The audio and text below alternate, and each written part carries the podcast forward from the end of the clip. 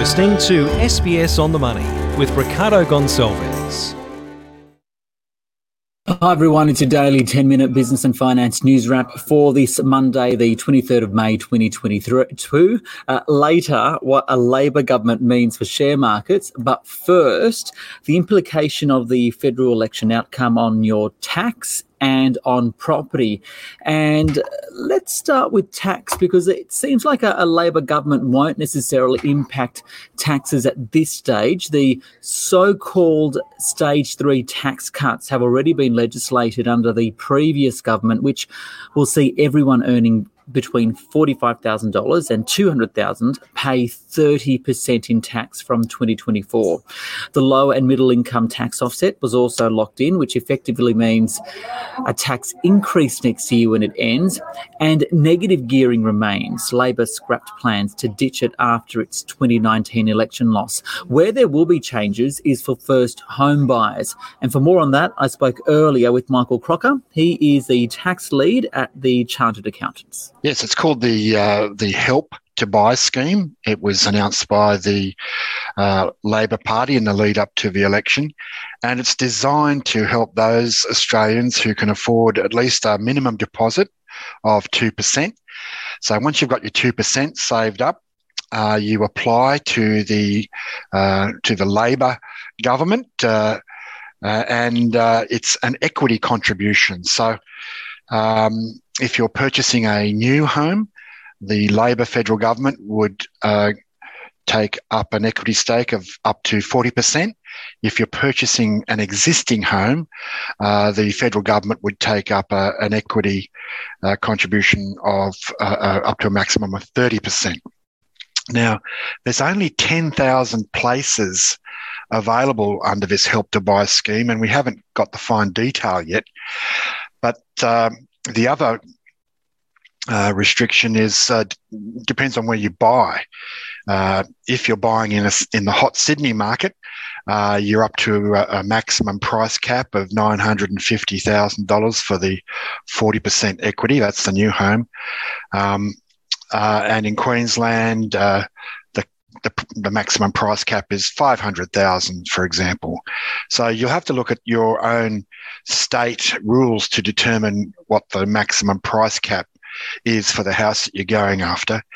And the other thing is you have to be at least 18 years of age. And if you're an individual buyer, um, the maximum that you can uh, earn in terms of uh, what I assume is going to be your taxable income is ninety thousand, uh, and if you're a couple uh, looking for your first home, um, your maximum combined income uh, must be $120,000 or less.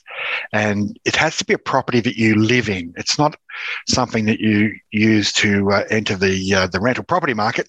It has to become your principal place of residence, and it has to be in Australia.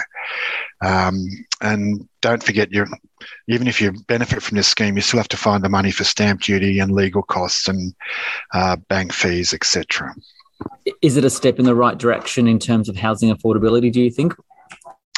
Yes, we support it. It's uh, actually a, a, scheme which is already in use in some Australian states, and it's uh, also uh, copied from the. I think the United Kingdom has a very similar program. So uh, it's it's different to what was the coalition's model. Uh, their policy would have seen you uh, accessing your superannuation, and as you may recall, that was criticised quite a bit for um, perhaps uh, resulting in reduced retirement incomes.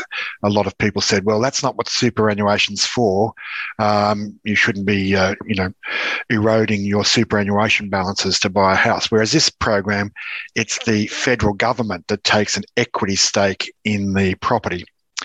That said, uh, there's also some downsides here. If the federal government's got some equity in your uh, in your home, uh, and you make a profit on that home when you sell it, um, the uh, government wants its uh, its uh, equity back, and if you've made a capital gain, it presumably wants a little slice of that capital gain as well. So we haven't seen the fine details yet. Uh, Labor has indicated that it will have a budget uh, statement, perhaps in October or earlier in 2022. So we expect the um, the uh, the public officials will be helping the the new Labor government design this program, and uh, we expect to see a lot more information about it in the coming months. Michael Croker there from Chartered Accountants. Now to the Australian share market. The ASX 200 uh, rose, but only slightly by 0.04%, 7,149. That's despite a solid start.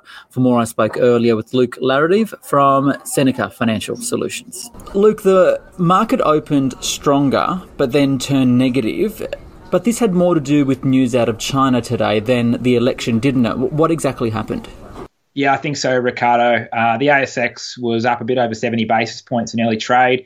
And as the Asian markets opened at about 11 a.m., we saw technology names in particular sell off uh, both in Hong Kong and Shanghai, uh, with higher COVID numbers coming out of Beijing, spooking investors, and, and those markets falling a bit over 1%. Um, you know, our markets sort of followed suit. And, and as a result, some of our technology names were down um, and some of the high beta growth stocks as well as you know fears of you know further lockdowns, extended lockdowns, and slower growth out of that region leaks into Australia. Okay, let's talk about the federal uh, election. Overall, what do investors think about a Labor federal government, and how will it impact the markets? Uh, you know, today it hasn't really impacted the markets too much. Um, and I think from a policy perspective, there hasn't been a lot of, uh, I suppose, effective policy or you know change announced at the moment. So you know mar- markets are treating the election you know fairly benign at the moment and and not much really happening. I think maybe some of the minimum wa- minimum wage rises that have been proposed by Labor might impact some of those companies that do have large wage wage bill wage bills and, and a big workforce. Um, so the mining contractors and the healthcare companies kind of you know spring to mind. Worley Parsons, Ramsay Healthcare. Um, but I think more broadly, uh, not been a huge concern uh, the outcome of the election. The, the, government will still have to deal with some macro issues. So you've got the, the war in Ukraine, but the big one is that inflation rate, which will mean higher interest rates. So where do you see the opportunities for investors right now? I think you know inflation expectations have been accelerating. Um, I suppose into the election and, and, for the large part of this year, and, and that's seen value names and some of the resources sector really outperform.